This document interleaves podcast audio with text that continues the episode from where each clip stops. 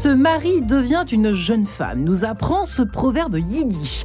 Et si elle ne se marie pas, cette dite vieille fille, titre d'un roman de Balzac en 1836.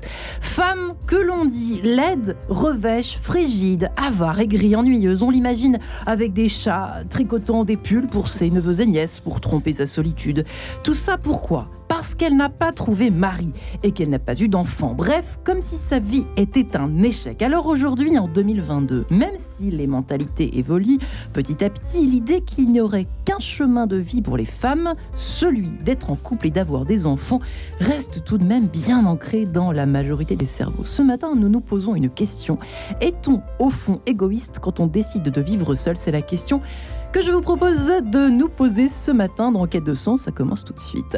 Et j'ai la joie de recevoir, pour en parler, deux invités. Marie Coq, bonjour Marie. Bonjour. Bienvenue dans cette émission, vous qui êtes journaliste, qui êtes écrivain, qui avez écrit ce dernier essai tout simplement Vieille fille, voilà, aux éditions de la découverte. Euh, et puis euh, Mariette Darigrand est également dans ce studio. Bonjour Mariette. Bonjour. Toujours sémiologue, directrice du cabinet des faits et des signes, spécialisée dans l'analyse des discours médiatiques. On peut vous inviter en fait tous les jours dans cette émission en quête de sens. Mais euh, c'est vrai que vous allez d'ailleurs publier tout prochainement Amazon au pluriel, on peut en parler, sorcière, virgule, déesse au pluriel, oui, au pluriel, virgule, une épopée du féminin à apparaître aux éditions Roll. Cela n'est pas un hasard, certainement pas en tout cas. Et moi, j'ai d'abord une question pour vous deux. Euh, et je reprends, je me permets juste paresseusement, mais au fond, c'est peut-être ça le centre de notre émission ce matin. Est-on égoïste quand on décide de vivre seul? Est-ce que ça vous a écorché les oreilles? Marie le décide. C'est compliqué. Moi, je me suis. J'en ai pas dormi de la nuit, presque. Non, mais c'est vrai que c'est compliqué parce que c'est une part de décision quand on lit votre livre, mais en fait, pas vraiment. C'est une adaptation. Mais il faut décider d'être heureux. C'est compliqué. Oui, après, effectivement, ce qui est, ce qui est compliqué, c'est que je pense que les femmes, de toute façon, sont on leur demande de décider beaucoup de choses. On leur demande de choisir le temps où on fait les enfants. Est-ce qu'on, enfin, en pareil, on doit décider de faire un enfant, on doit décider de reporter, on doit décider de, éventuellement, d'être, d'être vieille fille. Euh, mais c'est, bien sûr, c'est compliqué parce qu'on, c'est quand même tout ce qui est de la sphère du couple et de la famille. On, on décrit ça comme quelque chose de naturel qui va forcément nous arriver à un moment ou à un autre. Et parfois, quand ça n'arrive pas, euh, voilà, que ce soit volontaire ou, un peu moins volontaire que, que ce qu'on voudrait, euh, on se retrouve avec une situation euh, dont il faut bien faire quelque chose. Donc effectivement, moi, je trouve qu'on décide. Ce qu'on peut décider, c'est surtout de, réagir à ce qu'on a, quoi. C'est-à-dire de pas hmm. toujours attendre euh, une situation qu'on a imaginée être la situation idéale. Mais voilà, quand on est dans une certaine situation, donc éventuellement quand on est effectivement quand on est seul, quand on ne trouve pas de compagnon ou de géniteur, euh, euh, voilà, qui soit satisfaisant, qui puisse exaucer nos exaucer nos vœux les plus chers, qu'est-ce qu'on fait avec ça? Est-ce hmm. qu'on est-ce qu'on continue d'attendre ou est-ce qu'on réfléchit à hmm. peut-être vivre autrement? Au secours, Disney, Disney, Disney. Mariette, est-ce que c'est finalement la source de tous nos maux, nous les femmes? Bah, On est heureux que si on a euh, un prince charmant qui nous tombe du ciel et beaucoup, beaucoup d'enfants et être très, très heureux jusqu'à la fin euh, des temps. Bah écoutez, euh, alors d'abord je voudrais dire que ce livre est très intéressant et très agréable à lire, très stimulant. Et j'ai beaucoup aimé le, ça a à voir avec la question que vous posiez sur la décision. Euh, j'ai beaucoup aimé le, risque que vous hmm. prenez en tant que personne. Vous parlez au jeu, JE, de quelque chose qui est sociétal aujourd'hui, qui est en émergence. Et moi, comme je, suis euh, toujours à la recherche des, des mots, à tort, hein, mais j'ai lu aussi le livre en essayant euh, de, de, challenger le titre. On comprend très bien le titre, hein, il est coup de poing, il est, il est effrayant, il est provoque. Exactement, et ça donne envie d'ailleurs de lire le, livre. Euh, mais je me disais, cette femme, alors attendez, est-ce que c'est celle qui décide de tout, là, la femme toute puissante? J'y crois pas un instant. J'ai beaucoup aimé quand vous avez désingué la célibatante, comme s'il hmm. fallait demander aux femmes tout le temps d'être puissantes et tout ça. C'est épuisant. Ouais. Et donc, qui est-elle, cette femme? Et finalement, je me suis dit, c'est la femme sans nom. Et j'aime beaucoup l'idée que euh, vous pointez quelque chose, vous vivez quelque chose, comme beaucoup de femmes, je pense, ou beaucoup de gens aussi. C'est pas que réservé aux femmes, votre livre. Euh, et que nous sommes en train de vivre quelque chose qui va nous permettre peut-être de qualifier, de donner le nom à cette personne seule, ouais. plus ou moins volontairement seule, et qui néanmoins est relié à des choses. Et ça, c'est peut-être le moment un peu historique que nous vivons. Et donc, il y a dans ce livre de quoi réfléchir à ça. C'est vraiment très intéressant. Mais c'est vrai que c'est extrêmement... Euh, nouveau, c'est extrêmement balbutiant parce qu'on on tâtonne, même qu'on soit catho ou pas. Alors, dans l'Église, c'est encore euh, pire, si je veux pire. On est encore plus en retard sur ce phénomène. On aime bien être dans un bon rail, un truc où on vous étiquette euh, euh, de façon agréable et confortable, au fond. Mais alors, quand on n'est pas dans la bonne case, patatrac. Et c'est là où il n'y a rien qui est fait pour vous. C'est vrai que moi, j'ai énormément d'amis autour de moi qui sont, euh, j'ai pas peur de le dire, hein, euh, à Paris, surtout dans les grandes villes. J'imagine que c'est surtout le cas, mais je, pense que c'est en train de se généraliser. Au fond, qui sont, euh, bah, qui sont célibataires, qui sont plus ou moins qui. C'est pour ça, elles, sont compétentes dans ce que vous décrivez dans votre livre. Hein. C'est pas ni célibatante, mm-hmm. ni euh, complètement. Euh, euh, enfin voilà, ni complètement vieille fille aigrie, tricotant des pelotes de laine en attendant. Enfin, pas du tout là-dedans non plus. Qui sont dans un entre-deux. qui Et on sent que c'est effectivement, je suis d'accord avec vous, Mariette, un mouvement de société qui émerge, mais on ne sait pas quoi en faire en fait. Et on, alors est-ce que c'est de la peur? Est-ce que c'est un rejet? Qu'est-ce que c'est à votre avis, Marie Coq? Alors d'abord, il y a une forme de... Alors le rejet, oui, bien sûr, parce que c'est... En fait, j'ai l'impression qu'on ne comprend pas bien. En fait, le... il y a une forme de gêne à l'idée de ne pas chercher l'amour, de ne pas chercher à faire euh, lien, faire, faire, une... enfin, faire ce lien-là, ce lien de la famille, ce lien du couple, etc. Pourquoi il y a une gêne? Pourquoi ce gêne, cette gêne? J'ai l'impression que, euh, d'une part, ça gêne parce que on, représente euh, aussi peut-être une, une, forme de vie qui peut-être pourrait faire envie, mais qui n'est pas, voilà, dont on a, toujours dit que c'était une vie qui n'était pas nécessaire, enfin qui n'était pas intéressante. Euh, Mariette disait que la vieille fille c'est une, voilà, une femme sans nom, enfin une personne sans nom. C'est aussi dans la représentation globale, c'est aussi une femme sans histoire. C'est-à-dire qu'on considère toujours qu'elle a une vie qui est remplaçable. Enfin, c'est un ersatz de vie, quoi. Et par exemple, il y a ce film de un James. Ersatz de vie. Voilà, de James Ivory, là, qui s'appelle Chambre avec vue, où il y a une, un personnage de vieille fille comme ça qui envoie une lettre à ses, à ses nièces. Et les nièces vont lire la lettre. Et donc, c'est une longue missive qui ne parle que de ses problèmes de chaudière.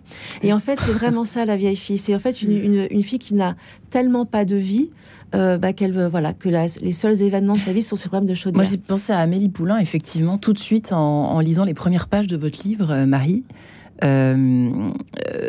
Euh, et c'est vrai qu'on on aurait pas pu créer Amélie Poulain aujourd'hui. Enfin, je pense qu'elle apparaîtrait pas de la même façon, Amélie Poulain. Là, c'était évident qu'elle attendait, elle, elle, survivait avec ses petites coquillettes là. tous les soirs, ces espèces de petites routines de femmes seules, etc. Et c'était tout, tout étant tourné en, en, mode négatif. Et vous, ce, que, ce qui est merveilleux, c'est qu'un un matin, vous le racontez au début de votre livre, vous vous réveillez, effectivement, vous dites, mais au fond, euh, est-ce que ma vie est si désagréable que cela? Comme si tous les, les, tous les dictats de la société euh, actuelle vous disaient Mais oh, regarde comment tu es malheureuse, tu es seule, tu n'as pas d'enfant, tu n'as donc pas d'histoire, euh, tu n'as rien à raconter. Bah, bah, tu n'es rien en fait. Et au fond, vous dites ah bah non. À un moment, vous rêvez. Ça s'est passé un peu comme ça. C'est vrai ce que vous racontez dans oui, votre oui, bien sûr. Oui, tout est tout est vrai. tout est très. J'essaie d'être le plus honnête possible sur euh, voilà, sur le parcours qui a été le, mien. Mais euh, en fait, c'était le, la, comment dire, la, révélation, ça a été de me dire, euh, parce qu'en fait, moi, c'est pas, je ne, je ne, je ne souffre pas de la solitude, par exemple, du tout. Mais ce qui m'a fait souffrir le moment où j'étais malheureuse, c'était qu'en fait, j'avais l'impression qu'il y avait une expérience dont on m'a toujours dit que c'était l'expérience ultime euh, de l'amour, enfin notamment l'amour maternel, enfin voilà, le fait d'avoir des enfants, que c'était un amour océanique, euh, enfin voilà, un sentiment qui, hum. est, euh, qui, est, qui est incomparable, etc. Et je me disais, en fait, il y a cette expérience ultime à laquelle moi, je n'ai pas accès. Et c'était ça qui me rendait malheureuse. Donc en fait, moi, j'ai trouvé que la pression sociale, c'était pas tellement des injonctions à rentrer dans les cases, etc. surtout, on vit dans une grande ville. Enfin voilà, moi, j'ai vécu mon, mon passage à la vieille fille à Paris, où c'est quand même une, une ville où c'est quand même relativement facile d'être d'être célibataire et de, voilà, de se trouver de quoi, de, comment de s'occuper. De s'occuper. Euh, mais c'était, c'était ça en fait. La pression, c'était plutôt de se dire, il y a cette expérience qui est décrite comme l'expérience humaine par, euh, par essence et que moi je ne vais pas que je ne vais pas euh, voilà donc il y, a cette idée que on passe à côté de ce qu'est vraiment la vie ouais. et effectivement il y a un matin je me suis dit mais si j'enlève si j'enlève ça de ma tête, si j'enlève cette idée de ma tête que j'ai raté ma vie parce qu'il y a quelque chose qui n'est pas dans ma vie, mais qui ne me manque pas, vu que je ne, enfin, comment dire, enfin voilà, que ce n'est pas quelque chose que j'ai perdu euh, comme je l'ai jamais eu, notamment l'amour, euh, l'amour maternel. Euh, est-ce que ça va si mal? Eh bien, en fait, non, ça va plutôt bien, quoi. Et effectivement, ça va même plutôt bien. Ça va plutôt bien, et cette vie, cette vie très simple, voilà, Mariette parlait des célibatantes, moi, qui est un truc qui me voilà, je trouve que c'est beaucoup de pression. Enfin, je trouve c'est beaucoup trop de pression pour les femmes face à n'importe quoi. Cette idée que, effectivement, que si on est célibataire, on devrait troquer euh, la vie de famille et la vie conjugale pour une vie exceptionnelle et pour une vie pleine de panache, euh, c'est-à-dire d'être tout le temps. Euh, enfin voilà. Donc c'est vrai que moi, je n'ai pas d'enfant et je n'ai pas trouvé non plus un vaccin incroyable dans mes voyages. Enfin voilà, dans mon laboratoire à Chicago. Donc je n'ai rien à. Voilà, je n'ai pas troqué ça contre quelque chose de spectaculaire. Et c'était vraiment ça aussi l'idée de vieille fille, c'était de dire aussi qu'on peut avoir des vies.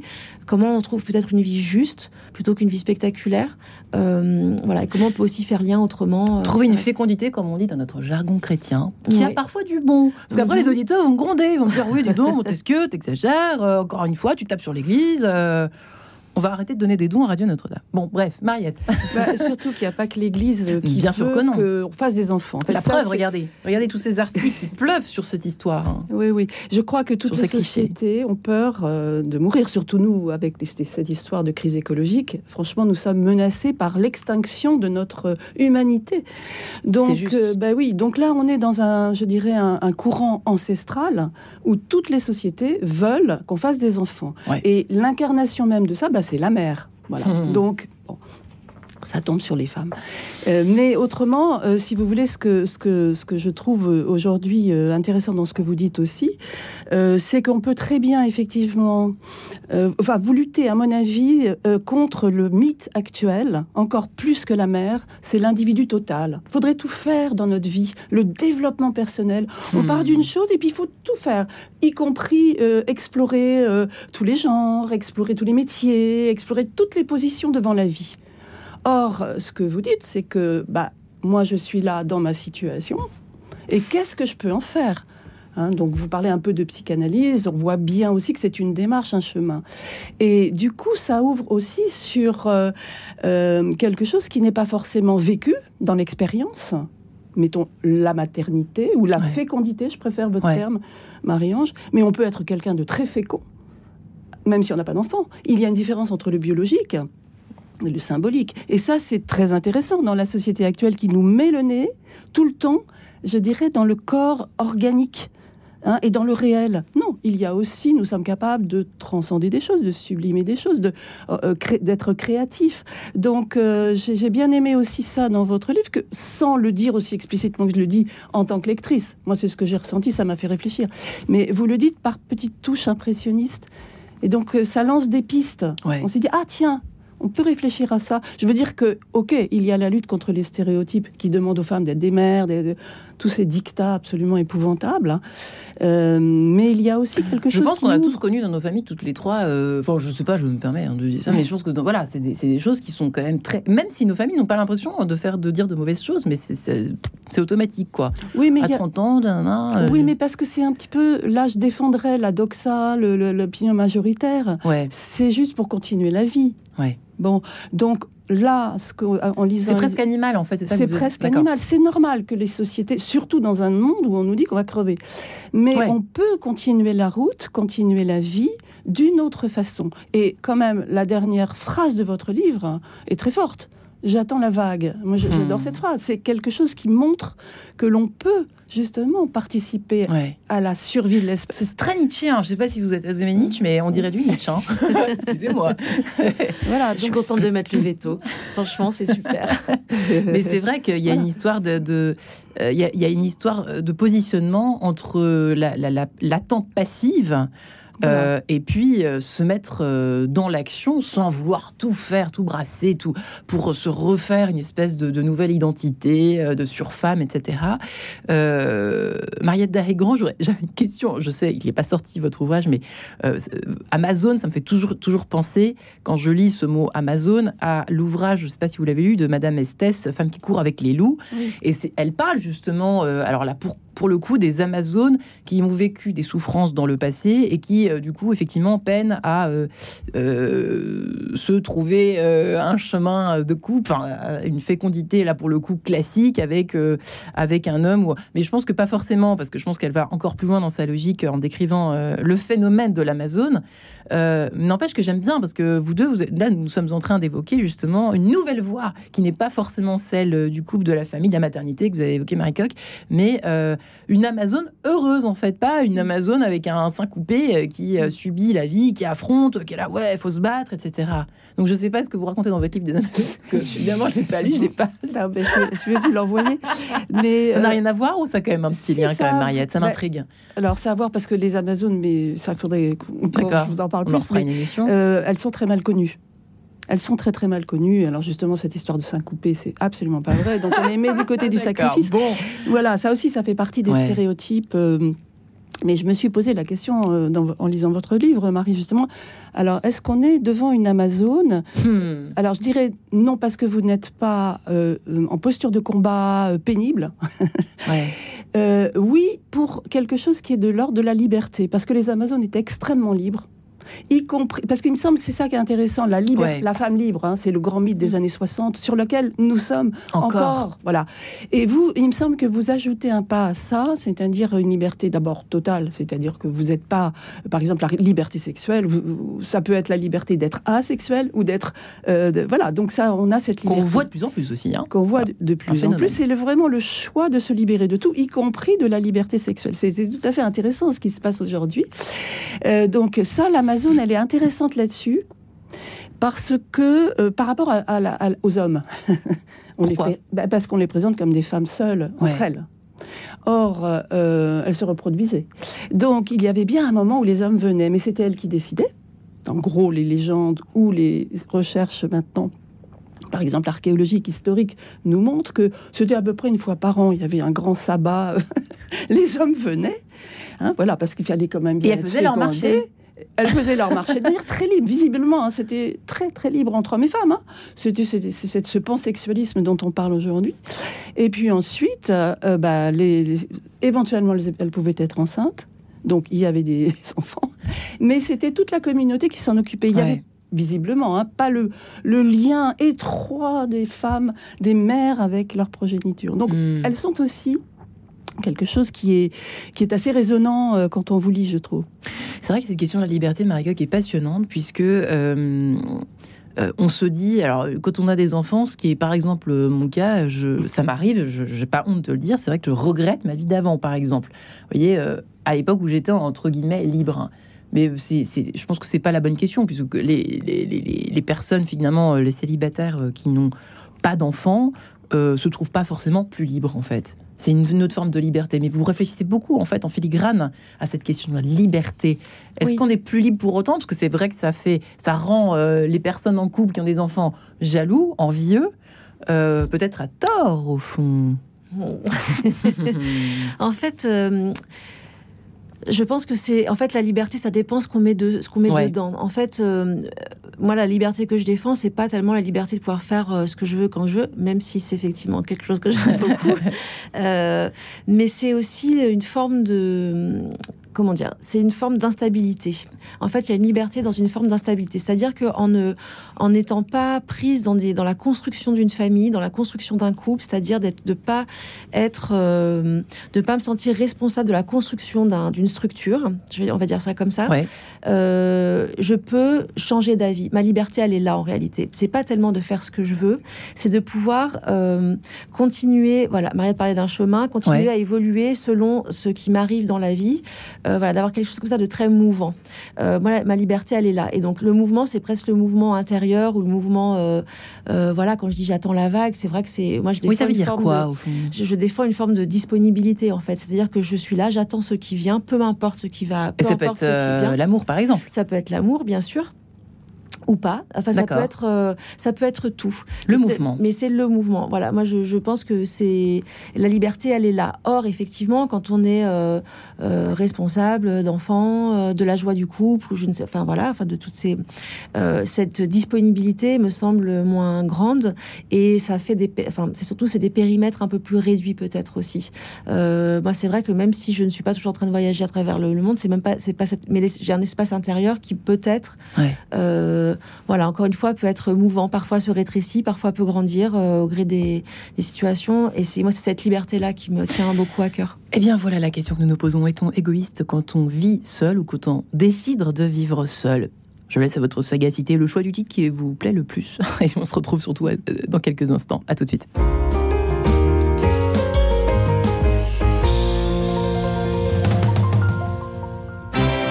Culture Club, le magazine de toutes les cultures, c'est tous les jours à 11h sur Radio Notre-Dame. Retrouvez Christophe Maury et ses chroniqueurs qui présentent les plus belles expositions, les nouveaux films à l'affiche, les spectacles qui démarrent et les livres qui viennent de sortir. Culture Club avec Christophe Maury, tous les jours à 11h et 16h. Le bonheur en musique, Edith Walter. Le bonheur en musique existe et il embellit la vie. Pour cela, je souhaite partager avec vous mes émotions musicales, passées ou dans l'actualité d'un proche présent, que ce soit l'évocation d'un concert particulièrement émouvant, d'un disque exceptionnellement beau, ou encore la promesse d'un événement musical à venir. La vie est un sommeil, l'amour en est le rêve, dit Alfred de Musset. La musique participe à son bonheur. Le partager chaque semaine avec vous est mon défi. Le bonheur en musique avec Edith Walter, chaque vendredi à 20h45 et le dimanche à 14h30. Les crises que traversent le Liban, l'Ukraine, l'Arménie, l'Irak et la Syrie laissent des milliers de familles dans une situation de pauvreté extrême. Les chrétiens d'Orient, qui œuvrent au service de tous dans les domaines de l'éducation, de la santé et du patrimoine, ont besoin plus que jamais de notre soutien. Avec l'œuvre d'Orient, aidez-les en faisant un don sur œuvre-orient.fr ou par chèque à l'ordre de l'œuvre d'Orient, 20 rue du Regard 75006 Paris. En quête de sens, Marie-Ange de Montesquieu. Est-on égoïste quand on vit seul ou quand on décide de vivre seul? C'est la question que nous nous posons en compagnie de nos deux invités. Marie Coq, qui, est journaliste et qui a écrit ce dernier essai, Vieille fille, tout simplement, aux éditions de la découverte. Mariette Darigan est également avec nous ce matin, sémiologue, qui dirige le cabinet des faits et des signes, spécialisé dans l'analyse des discours médiatiques, qui a écrit euh, ce livre qui paraîtra bientôt en lien avec l'émission Partie, Amazon sorcière déesse, une épopée du féminin, apparaître aux éditions Erol dans quelques semaines, dans quelques jours maintenant, le temps passe tellement vite. Euh, effectivement, nous n'avons pas encore abordé euh, ce péché qu'est l'égoïsme, ce défaut qu'est l'égoïsme. Nous sommes sur Radio Notre-Dame en quête de sens, on peut mettre le paquet. Euh, est-on égoïste quand on vit Effectivement, ce terme d'égoïsme à la vie dure. Oui, parce que euh, je pense qu'on confond euh, déjà le fait de vivre seul et le fait d'être individualiste. Euh, c'était pas la même, c'était pas la même chose. on peut être seul dans son espace et ça ne veut pas dire qu'on refuse d'être en lien, d'être en lien avec les autres. très, c'est très différent. Pourquoi est-ce qu'on dit ça, égoïste de vivre seul? Parce que on se sacrifie pas pour des enfants. Exactement. Parce qu'on se sacrifie pas. Euh, alors, on se sacrifie pas pour les enfants, euh, mais même, euh, par exemple, le mariage, on voit ça dans les romans victoriens ou dans les, dans Jane Austen, etc. On considère aussi que c'est l'effort. Enfin, en fait, c'est que, à l'époque où les femmes ne travaillaient pas, n'avaient pas encore le droit du travail, que c'était l'effort de guerre en fait qu'on leur demandait, c'était de faire des bonnes alliances. Donc c'était, c'était quand même, même si c'était effectivement avec des hommes dont elles ne, dont hmm. elles ne voulaient pas, etc. Mais voilà, qu'il y avait cette forme de, de sacrifice pour le bien euh, du royaume, euh, mm. du, euh, du, pays, du château, enfin bon, de la lignée, de la lignée, etc., etc. Donc effectivement, quand on se retire de cette lignée, euh, on considère qu'on ne fait pas le travail, quoi, qu'on ne fait pas le, travail. Mais euh, moi, c'est une des questions aussi que je pose dans le livre, c'est parce que l'égoïsme, on va surtout le euh, quand on est vieille fille, c'est plutôt sur l'idée de ne pas avoir, de, pas faire d'enfants. Donc voilà, de ne pas faire le sacrifice, de ne pas le. Moi, on me, on, me, je vois bien que parfois on m'en veut de ne pas avoir subi euh, euh, les nuits hachées, les réveils à 5 heures du matin, de ne pas. Excusez-moi, mais alors vraiment. non, mais c'est vrai que d'un coup, il y a quelque chose où, enfin, par exemple, c'est un truc tout bête, mais moi, on considère que je ne peux pas être fatiguée, par exemple, comme je n'ai pas d'enfant. C'est juste. moi, ma fatigue ne sera jamais recevable euh, par rapport à la famille. À la tu ne sauras jamais ce que c'est. Voilà, et Marie, vous ne saurez jamais ce que c'est. je ne saurai jamais ce que c'est. Mais, bon, d'ailleurs, peut-être, hein, d'ailleurs. Et, euh, et, par ailleurs, euh, ben, bon, bah, 30, 40 ans, 50 ans, de toute façon, on, bah, on fatigue un peu de. Enfin bon, voilà, bon, bref. Donc il y a cette idée quand même que le travail n'est pas fait. C'est une idée reçue, en tout cas. Une idée reçue. et. Mais la question que j'ai posée dans, dans, Vieille Fille aussi, c'était de, de, se dire, moi, il y a une question qui n'est jamais posée et qui me paraît intéressante à, à, évoquer, c'est est-ce que justement faire des enfants euh, pour soi, à soi, est-ce que c'est pas aussi une forme hmm. d'égoïsme? C'est-à-dire que euh, euh, on fait des enfants pour être aimés, notamment et pour avoir un amour inconditionnel de un, et, laisser une trace comme vous dites dans votre livre. Voilà, et laisser une trace. Donc là, bah, c'est ce dont on parlait tout à l'heure. Effectivement, si on n'a pas la, la chance d'être croyant et de, et de penser qu'il y a quelque chose après, après, la vie, après la vie euh, c'est vrai que être vieille fille, c'est accepter qu'on meurt complètement. C'est-à-dire qu'il n'y a rien qui nous survit, qu'il n'y a pas de, qu'on laisse pas de traces, qu'il n'y a pas de. Donc ça, c'est quand même, c'est quand même un, chemin aussi. Euh, intéressant à parcourir, qui est pas sans angoisse, mais que je trouve intéressant. Et effectivement, quand on fait pas d'enfant, on se, on ne se survit pas. Voilà, on, accepte de ne pas se survivre. Euh, mais voilà, moi, pour moi, l'égoïsme, il est aussi comme ça dans l'idée de. Enfin, on pourrait, on pourrait aussi se dire qu'effectivement, l'idée de vouloir vivre toujours, de se survivre à soi-même, de penser qu'on est aussi si important euh, qu'il faut que des traces de nous soient laissées euh, euh, sur plusieurs générations. Bon, ça peut être aussi une forme d'égoïsme. Mais encore une fois, cette idée d'être, de faire des enfants à soi, c'est-à-dire que une vieille fille, on va penser qu'elle n'aime. Il y a un des stigmates qui est qu'elle n'aime pas les enfants. Euh, parce hmm. qu'elle parce qu'elle n'a pas d'enfants à soi. Or, moi, je trouve qu'avoir des enfants à soi ne veut absolument pas dire qu'on aime ses enfants.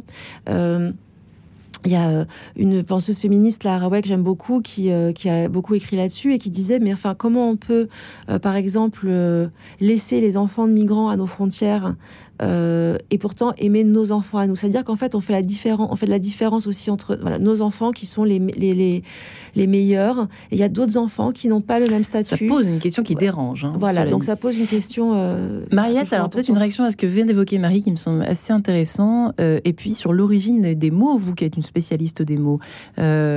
Le mot célibataire, on l'a, on l'a, on dit vieille fille. C'est vrai qu'on l'a évoqué comme cela parce qu'on parle des femmes dans le livre de Marie Cox, c'est cela dont il s'agit. Mais le, mot célibataire, il me semble, est intéressant à ce moment de la mission à hum, analyser, à décrypter un petit peu. Justement. Bah, c'est un mot qui a une étymologie euh, pas très intéressante. Ça fait, voilà, c'est dans ce que j'ai regardé. Hein. Euh, c'est en fait c'est quelqu'un qui, en gros, justement, ne participe pas à la survie de l'espèce. Mais on ne sait pas très bien d'où ça vient, c'est ce concept. C'est curieux. Oui. Mm. Ça a été remplacé en français par l'idée du du, bachelier. Un mot extrêmement. En quelle année on sait? Ça, c'est l'ancien français. Au début du français, donc au Xe hmm. siècle, XIe siècle, arrive le euh, bachelier, vasselier, vassal. C'est le vassal, c'est-à-dire le jeune homme. D'accord. Hein, c'est le jeune homme qui n'a pas encore de famille. donc qui, sert. C'est un serviteur. Hmm. Il est dans le service, au sens féodal, chevaleresque du terme. il, sert son seigneur. Et le seigneur, en retour, lui donne une terre. Voilà, c'est ça la notion hmm. de célibat, si vous voulez. après, Bourdieu avait raconté, vous savez, le bal des célibataires. Bourdieu a travaillé parce que dans le monde paysan encore des années 60, eh bien, ça reste ce célibataire qui a sa terre, il est tout seul, et puis qui va chercher des femmes. Il attend, le... ouais. Eh ben, oui, parce que quand même, justement, il faut faire des enfants. C'est ça l'origine du célibat, si vous voulez, quand ça n'est pas dans le monde religieux. Parce que dans le monde religieux, c'est valorisé comme don au Seigneur. Oui, absolument. Ça, vous en hein, parlez dans toutes les deux. fins. Donc, il y a une dimension mystique, religieuse. Quand c'est terrien, si vous voulez, il y a. Bah, c'est une sorte de moment de l'identité masculine jeune. Il n'y a pas l'équivalent pour les femmes. C'est intéressant. Tiens donc. La bachelière, si vous voulez, au sens féodal, puisque la femme n'est pas dans le système féodal, n'existe pas. Il faut attendre l'amour courtois, Hmm. c'est-à-dire justement quand le la métaphore se, se- se- se- voilà, la femme peut être bachelière au sens métaphorique du terme. Et à ce moment-là, elle peut servir une cause ou bien être servie. Il y a tout ce, la dame de mes pensées et tout ça. Et donc, elle est bachelière parce qu'elle a un savoir. Il y a des femmes savantes. Il y a des femmes poétesses, il y a des femmes... Voilà. Donc, c'est intéressant. Très moderne, d'ailleurs, les femmes. C'est très moderne. Mm. C'est très très moderne. Donc, en effet, aujourd'hui, il y a des femmes qui sont tout à fait éduquées, Ouais. qui ont tout à fait une autonomie financière. C'est ça. Elles sont bachelières, pas au sens d'avoir son bac en plus qui n'existe plus, mais qui, voilà, elles ont une puissance symbolique. Je crois que c'est ça aussi que vous incarnez, Euh, mais en lien quand même avec l'autonomie financière. Et vous en parlez aussi. Ouais, énormément. C'est très intéressant parce qu'il il y a cette question du matériel. Les femmes se sont beaucoup mariées pour des raisons matérielles, mais les hommes aussi. Il fallait bien. Bien sûr, hein. Voilà. Ça, c'est plus le cas pour notre génération. Et c'est ça qui change aussi. C'est Bah vrai que ça pousse à une révolution, à une réflexion générale, secouer un peu le cogo, comme dirait l'autre, euh, autour de cette, euh, cette image qu'on voilà, qu'on se fait beaucoup trop de, de, voilà la vieille fille d'avant euh, qui, qui cherche Marie, qui, qui a besoin d'eux, etc. etc. Euh, effectivement, Marie, c'est intéressant le côté historique que vous abordez dans votre livre. Vous aussi, vous parlez du Moyen Âge, vous parlez aussi des communautés religieuses, tout ça n'est pas sans raison. Euh, et le côté matériel, c'est vrai, est important. C'est-à-dire s'assumer matériellement, euh, c'est quand même euh, plus valorisant que quand on, en plus, on est sale et en plus, on, on rame, quoi. Clairement. Oui, et en plus, euh, alors ce que, ce que j'avais aussi- essayé de dire, c'est que bon, déjà la, la vieille fille euh, dans les, dans les figures euh, euh, voilà, de, culturelles, c'est souvent un parasite. Quoi. Donc c'est- vrai que c'est une figure de parasite qui ne produit pas de richesse et qui vit au crochet d'eux. Ouais. Donc il y a comme ça une. Et qui est dangereuse aussi ou pas? Qui Oui, peut être un danger jusqu'à un certain âge?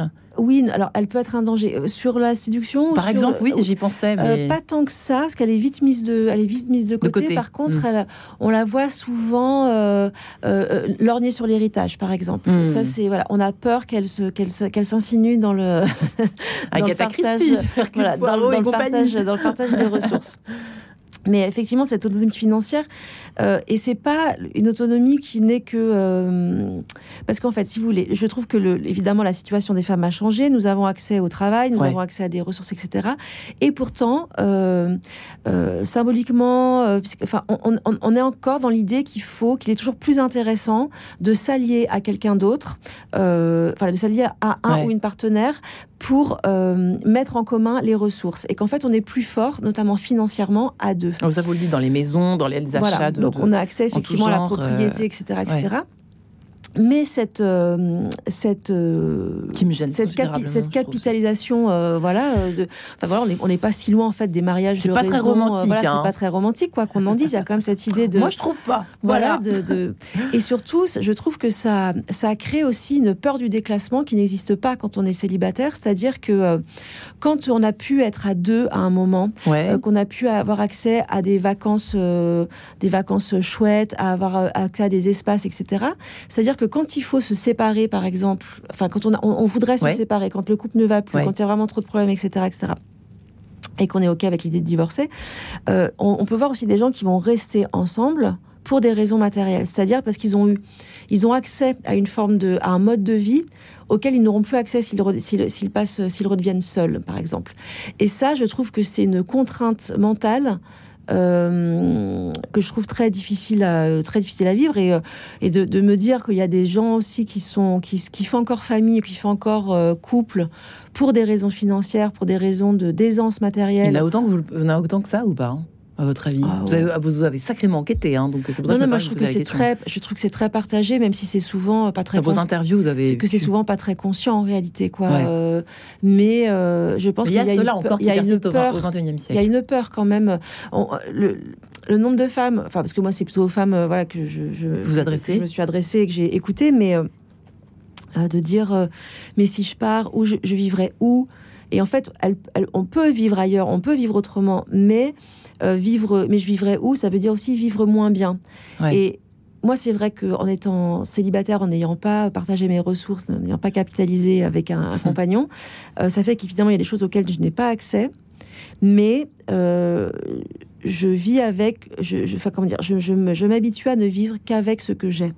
Et ça, je trouve que c'est aussi d'une grande liberté en réalité. Hmm. Euh, quand on accepte, voilà, c'est une vie un peu plus, un peu plus. euh, voilà. Pas, pas pas austère, austère, plus non, sobre, c'est pas austère, voilà, plus euh, sobre, là voilà, c'est plus sobre, Ouais. euh, c'est plus sobre, et je trouve que ça a, une, ça, ça a aussi une forme de vertu de pas avoir peur de, Alors, de, de tout ça. puisque nous sommes sur Radio Notre-Dame euh, et dans Quête de Sens, Mariette, euh, je pense que ce qui gêne aussi peut-être euh, les, les- les- nos contemporains encore aujourd'hui, certainement, peut-être un peu moins qu'avant, je ne sais pas, en tout cas peut-être dans l'Église, c'est la finalité en fait. Mais de toute façon, tu- bah, si, tu, si tu es seul, quelle est, quelle est ta finalité quoi? Quelle est sa finalité quand on parle de quelqu'un, par exemple, qui est, qui est seul? Euh, Comme si bah, finalement, il n'y en avait pas. Vous voyez ce que je veux dire? Quelque chose, il y a un petit peu de cet ordre-là. Oui, oui, bien sûr. Mais alors écoutez, franchement, euh, le, le grand célibataire de notre histoire culturelle euh, chrétienne, c'est le Christ Mhm. lui-même. À moins que ce qu'on dit sur Marie-Madeleine soit vrai, on, apprend des choses en ce Autre moment. émission. Mais il peut être, il peut être célibataire et avoir des moments de couple. Enfin, on fait- bon. Non, ce que je veux dire, c'est que en effet, on, on se, on se, on n'est pas honnête quand on, quand on dit qu'une personne, un individu, ne peut pas avoir de finalité. Mm, Non, le Christ, euh, l'arché, le télos, le télos du Christ, il a une Même si on finalité. vise pas cette finalité, Bah- ni de la vocation religieuse, ni du mariage, attention, je vais avoir des mails, ça je le sens, mais c'est pas grave, parce que vous êtes là, j'en profite pour vous poser cette fichue question Oui, oui. que tout le monde se pose. Non, mais c'est le sens de la vie, c'est la valeur de la vie. C'est Tout- ça. Toute personne, euh, si- surtout dans l'idéologie chrétienne, toute vie est sacrée. Voilà. Donc, célibataire, marié, veuf, euh, euh, polysexuel, j'en sais rien, toute vie est sacrée. Je crois que Ouais. c'est ça notre trésor culturel en Europe, hein, en plus. Ouais. De manière très intéressante dans le monde européen, parce qu'on a construit beaucoup de choses autour de ça, Mm. en dehors même de la religion. Mm. Donc, euh, l'individu, la question souvent, le, le- le préjugé, surtout de l'Église catholique, méfiante, mais toujours à cause de cette idée qu'on va, on va se désagréger. Ouais. Si on est tous, si on n'est plus un grand corps, hein, le corps de l'Église, le grand corps collectif, mais le corps politique, tout ça est en train de se désagréger aujourd'hui en apparence, puisque l'individu est roi. Quand même, il faut penser la, Ouais. la question de l'ego et de l'égocratie. Il ne faut pas se leurrer. Il y a une, une volonté d'être euh, tout puissant dans sa bulle. Ouais. Alors, euh, quand les gens sont sensibles et intelligents et ont des liens, ça va. Quand les gens sont violents ou un peu paumés ou hors sol, c'est beaucoup plus embêtant parce que l'individu tout seul, quand il se met dans la foule, il fait corps d'une façon terrible. Donc je crois que c'est ça qui nous qui menace. C'est pas tellement de pas faire d'enfants. Tout le monde fait des enfants aujourd'hui. On n'est pas. bon. C'est vrai plus- que ça a changé. oui, et puis on peut faire des enfants de, de plein de manières. Mais c'est, je crois que ce qui nous menace, c'est pas le célibat de, surtout des femmes, c'est euh, en quelque sorte la désagrégation du corps social. Oui, parce que ça, quand on est désagrégé, bah, Et ça, c'est effrayant. c'est eff- c'est effrayant et objectivement embêtant. C'est là-dessus qu'il faut faire porter notre méfiance. Ouais. C'est quand l'individu, je reste un instant sur le mot individu, il Oui. est très intéressant. Il est, il est récent dans la langue, si j'ose dire, parce que c'est, il est à peu près, c'est probablement Rabelais qui l'a mis dans la langue française. Il était médecin, Rabelais. Ouais. Et il avait une vision un peu scientifique, ou scientifico-poétique. Et donc l'individu, c'est ce qui peut plus être divisé, coupé. C'est l'herbe folle. Donc c'est la- ce qu'on appellerait aujourd'hui la cellule souche. Donc nous sommes tous des petites herbes folles, mariées, pas mariées, célibataires, des enfants, pas des enfants, quel que soit notre âge, parce qu'on est très jeune, les jeunes sont très isolés Ouais. aujourd'hui, parce qu'on est, on est vieux et qu'on est isolé. Voilà, on est tous en danger d'être des petites herbes folles paumées sur la surface de la Terre. Voilà. Donc tout ce qui fait qu'on peut être euh, incarné, sensible, espérant le lien à l'autre. Et moi, je défendrai l'amour. faut l'attendre, malgré tout. Parlons il peut prendre plein de formes. Voilà. Il faut, il faut, il faut. J'aime beaucoup la dernière phrase de votre livre. Je suis trop romantique probablement, mais je pense qu'elle dit, elle dit ça aussi. J'attends l'amour, quelle que soit la forme qu'il prend. Ouais. Et ça, c'est très. C'est magnifique, c'est très chrétien. Vous voyez? Vous êtes euh, la bienvenue, chère euh, Ah, Marie je, je suis ravie. Ah, je vous l'annonce, vous avez passé l'examen avec succès. Barbara Pravi, en attendant, voilà, on se retrouve dans quelques instants. À tout de suite. Radio Notre-Dame. Écoutez-moi, moi la chanteuse à demi. Parlez de moi à vos amours, à vos amis.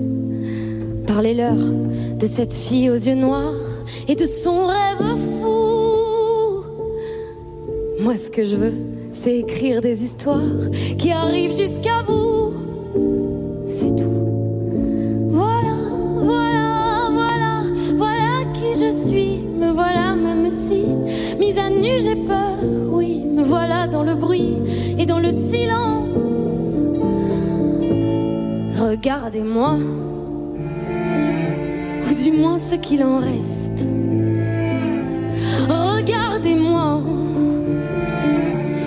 Que je me déteste. Quoi vous dire que les lèvres d'une autre ne vous diront pas? C'est peu de choses, mais moi, tout ce que j'ai, je le dépose là.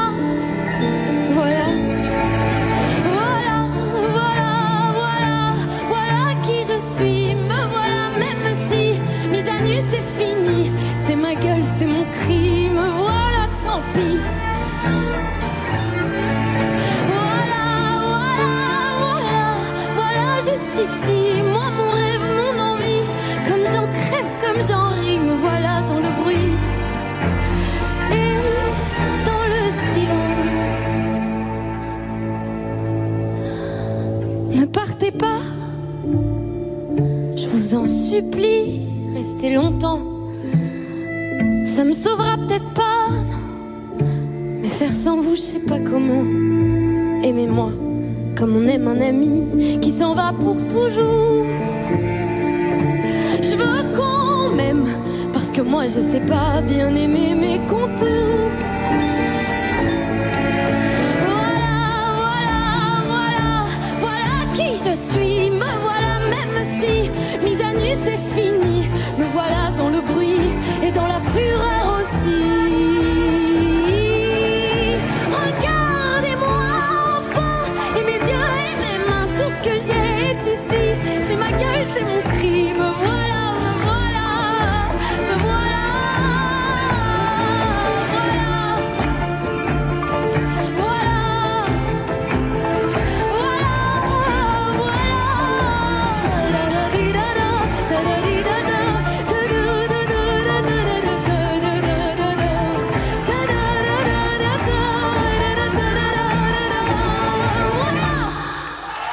Pour Barbara Pravi. Voilà d'ailleurs le titre de cette chanson. Euh, ce choix signé François Dieudonné qu'on remercie au passage. Est-on égoïste quand on vit seul? C'est la question que nous nous posons si vous nous rejoignez à l'instant dans cette émission en quête de sens en compagnie de Marie Coq, journaliste et écrivain. Son dernier essai Vieille fille aux éditions de la découverte. Elle se raconte mais elle raconte aussi et peut-être même surtout la société dans laquelle nous sommes qui est complètement fragmentée. Mariette Darigrand, sémiologue, directrice du cabinet d'effets et des signes spécialisée dans l'analyse des discours médiatiques et puis qui a écrit Amazon, sorcière, déesse, une épopée du féminin qui paraîtra dans quelques jours aux éditions Erol. Effectivement, c'est intéressant qu'on évo on évoquait à l'instant toutes les trois euh, cette notion, euh, je reprends votre terme, Mariette Darigrand, d'autonomie totale. Peut-être est-ce aussi pour cela qu'on en veut euh, aux vieilles filles, aux célibataires, qu'ils soient là pour le coup filles ou garçons, hommes ou femmes. C'est vrai qu'on on se dit, mais comment Elle n'a besoin de personne? Comment est-ce possible? C'est pas normal. On est des êtres, euh, on est alors dans la religion chrétienne, dans la religion catholique, dans la religion chrétienne, nous faisons partie de ce corps. Nous sommes le corps du Christ avec ses membres, c'est-à-dire que euh, nous sommes chacun un membre et du coup nous avons besoin les uns des autres. Et là, ça pose aussi cette question euh, pour répondre à la question initiale de l'émission est-on égoïste? Eh ben, on peut dire oui aux yeux de ce discours de l'incomplétude au fond, Marie Coq, si vous me suivez. Oui, oui, je vous suis bien sûr. Sauf que euh, ce qui me paraît important à dire, c'est que l'autonomie, encore une fois, ce n'est pas du tout l'absence de lien. Euh, et c'est pas parce que. euh, et surtout, les liens. Je, je trouve que parfois on est tellement focalisé en fait sur les liens euh, familiaux et euh, conjugaux. Moi, je trouve que ça peut être aussi des structures qui nous enferment énormément. Encore une fois, qui réduisent, euh, qui réduisent énormément notre, notre, notre, même notre cercle d'action. En fait, est-ce que c'est plus égoïste de ne s'occuper que de son mari et de ses enfants et d'être complètement, par exemple, aveugle et sourd Mm. euh, au monde qui nous entoure, enfin même au, voilà à ce qui se passe dans la rue quand on sort, etc. Ouais. Donc, en fait, pour moi, c'est encore une fois le, fait d'être en couple ou euh, avec ou sans enfant ne, ne, définit pas en fait notre lien à la société et notre investissement euh, dans la communauté. Enfin, je sais pas comment comment on peut dire ça comme ça. Donc l'autonomie, effectivement, c'est une forme de une forme de liberté, de ne pas de ne pas avoir besoin de ces structures-là euh, pour se sentir exister. On va on va on va dire ça comme ça. Mais encore une fois, le but de cette autonomie, c'est pas du tout pour euh, euh, pouvoir partir du jour au lendemain tout claquer à Las Vegas. Encore une fois, donc c'est c'est vraiment en fait une autonomie pour être pour pouvoir justement être capable aussi d'être d'être euh, disponible à ceux qui viennent, etc. Dans le dans le livre là tout à l'heure vous parliez du mot bonheur. Moi je, moi je ne sais pas si on peut être heureux en étant célibataire. Je ne sais pas si on peut être heureux quand on est en couple. Enfin être heureux. Vaste je, question. Moi j'ai voilà, de ce mot bonheur. Être, mais... être heureux. Je, voilà. Je pense la que joie peut-être par moment. Mais la joie. Et donc bien sûr la joie qui me semble être une notion peut-être plus chrétienne aussi. Je ne sais pas. Mais euh, Absolument. Mais euh, mais il y a la, la joie spinoziste aussi qui est vraiment Ouais. cette joie et donc cette capacité en fait à être euh, à être traversé par le monde qui nous entoure Mm. et à, voilà et c'est une, une et c'est une qualité qui se cultive c'est-à-dire que euh, Spinoza ici dit que la dépression c'est la c'est la c'est la la réduction de cette capacité et euh, voilà moi je trouve qu'en fait en étant seul euh, ça nous oblige à cultiver cette joie aussi parce que euh, parce qu'on considère parce qu'on considère que la joie n'est pas au sein du foyer. Enfin, enfin, c'est-à-dire que quand je, je, re- je recommence Ouais. la phrase, si on arrête, si on, si, je veux dire, si on, on, on accepte d'abandonner l'idée de bonheur Ouais. au profit de l'idée de la joie. Euh, moi voilà, je pense que l'autonomie elle sert à ça. Enfin voilà, que Hmm. c'est euh, et, et ça c'est un chemin que je trouve intéressant. Mariette. Oui, alors euh, moi je, je- je résiste à la joie avec un grand J majuscule. D'accord. Bah, C'est votre est- droit, Mariette. Voilà, je défends les joies Ouais. hein, et même les, les l'ancien français disait séjouir. C'est joli quand même. C'est hein. magnifique. Voilà, on est Très apostrophe, c'est ça? Eh oui et Se réjouir, c'est c'était Séjouir, se réjouir, les joies. Euh, le- notre vocabulaire était extrêmement riche en ancien français, et justement chez Rabelais, un grand hédoniste, euh, à partir de Gaudia en latin, parce que en latin, joie- le mot joie Oui. singulier vient d'un pluriel, comme Bible. C'est Biblia, ce sont les livres. Mhm. Et on fait la Bible. C'est pareil. Les joies, on fait la joie. Donc ça. Comme s'il y avait un seul concept de joie. Voilà, ça un seul concept qui nous élève. Ça, c'est vrai. Et Spinoza a très bien parlé de ça. Il faut, on, on est tendu vers ça. Nous, Mm. justement, judéo-chrétiens, on a ce, ce- ce- cette transcendance, ce but de vie, et ça donne valeur à, no- à notre chemin de vie. Donc ça, Mm. c'est génial. Mais pas en oubliant, à mon avis, en tout cas, c'est très personnel, hein, ce que je défends aussi. Toutes ces réjouissances de la vie, pas forcément la petite gorgée de bière, ça c'est un peu casse-pied, mais les, les, J'allais vous dire le champagne, bon d'accord. oui, voilà, plus ça, le champagne, Les bulles de les la bulles vie. de vie, les bulles de vie, Ouais. quelles qu'elles soient ou qu'elles soient, Ouais. euh, qui nous ramènent à une forme, une forme de plaisir qui est toujours solitaire, c'est toujours égoïste, le plaisir, hein, Hmm. on va pas se leurrer, mais euh, qui quand même fait peut faire aussi du lien de socialité, Euh, et puis aussi, je crois, nous, nous habituer à, à- à marier ensemble le très grand, la majuscule, et le très petit. Parce que c'est ça une vie, quand on tisse la vie, ben, finalement. C'est-à-dire, Mariette, je suis pas très bien, le plus grand et le plus petit. Eh ben, ben, les joies. C'est peut-être parce que je suis du Sud-Ouest. Dans le, dans le Sud- non, parce que c'est très proche. Le, le- L'occitan Ouais. est, est plus proche du latin que, que le français. Donc, en occitan, et le langage de ma grand-mère, en béarnais, euh, on- il y avait le mot jouir pour dire, pour dire un bon goûter, euh, un bon plat, un bon, une bonne. Donc, euh, elle, elle pouvait dire aux enfants, vous avez bien joui. Ça c'est pas du tout sexuel. C'est amusant. Hein, Ouais, C'était ouais. pas du tout sexuel. Ça ou- vient de ce vieux français. euh, voilà, donc euh, jouir, Des parce que c'est ça aussi qu'il y a en filigrane dans votre livre, c'est-à-dire qu'on n'est plus dans le jouir sans entrave des années de Ouais. libération, où les femmes ont été, beaucoup ont pensé leur indépendance et leur autonomie à travers cela. Mm. On n'est plus là du tout. On est dans, dans quelque chose d'autre aujourd'hui qui n'est, qui, je dirais, moi j'ose espérer les jouir sans entrave, se réjouir de beaucoup de choses, euh, sexuelles ou pas sexuelles. On en est beaucoup revenu dans une société très on en est pornographique. beaucoup revenu. Donc, juste. euh, ça- mais bon, il faut pas trop en revenir parce que là, pour le coup, euh, il y aurait plus de survie de l'espèce, donc il faut quand même. mais euh, il y a plein de façons de participer aux, aux joies terrestres Ouais.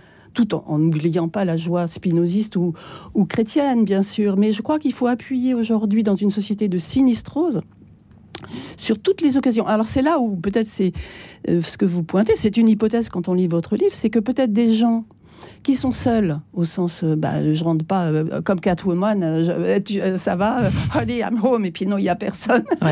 Donc, on est peut-être obligé de développer une, une, espèce de sensibilité à ces petites réjouissances qui sont pas forcément égoïstes, mais qui sont terrestres, qui sont ce que j'appelle le minuscule de la vie, mais qui a tellement de prix. Ça y est, j'ai enfin compris. Merci Mariette pour développement.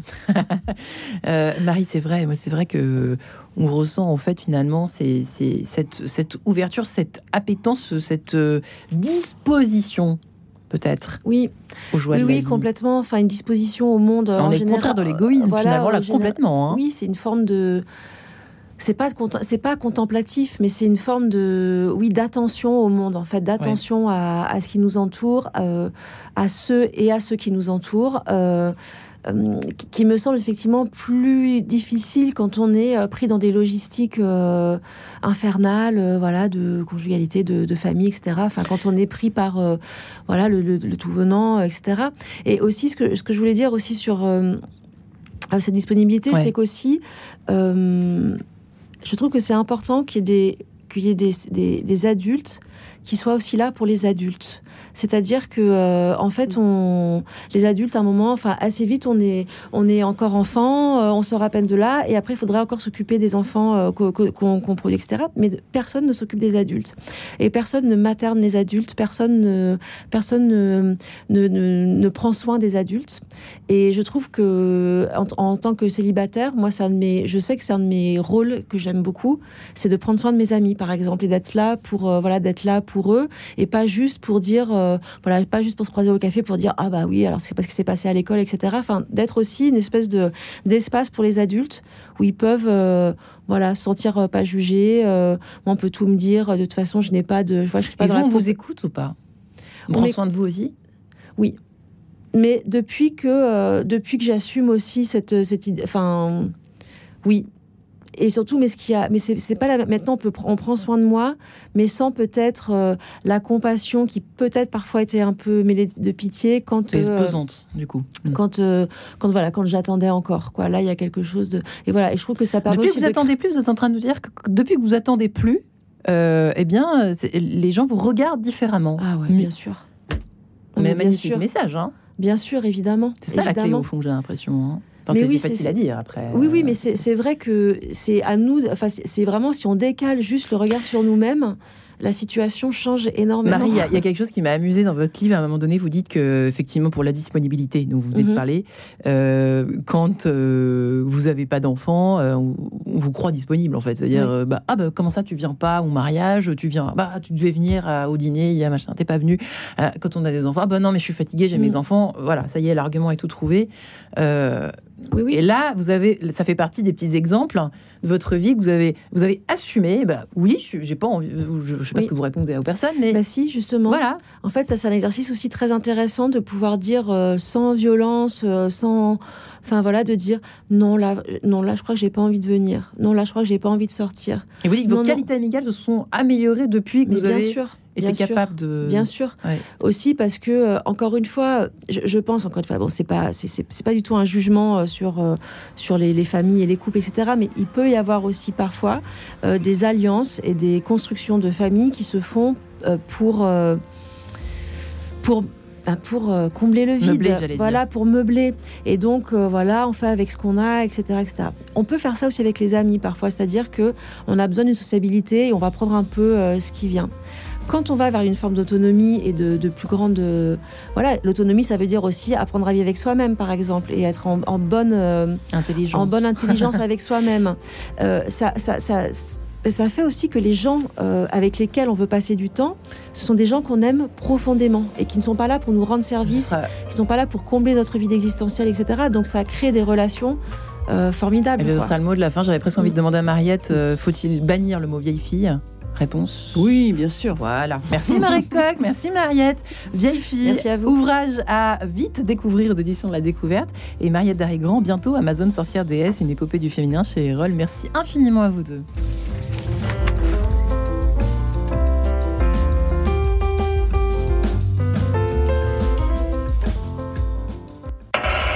Retrouvez le podcast de cette émission sur le www.radionotre-dame.com.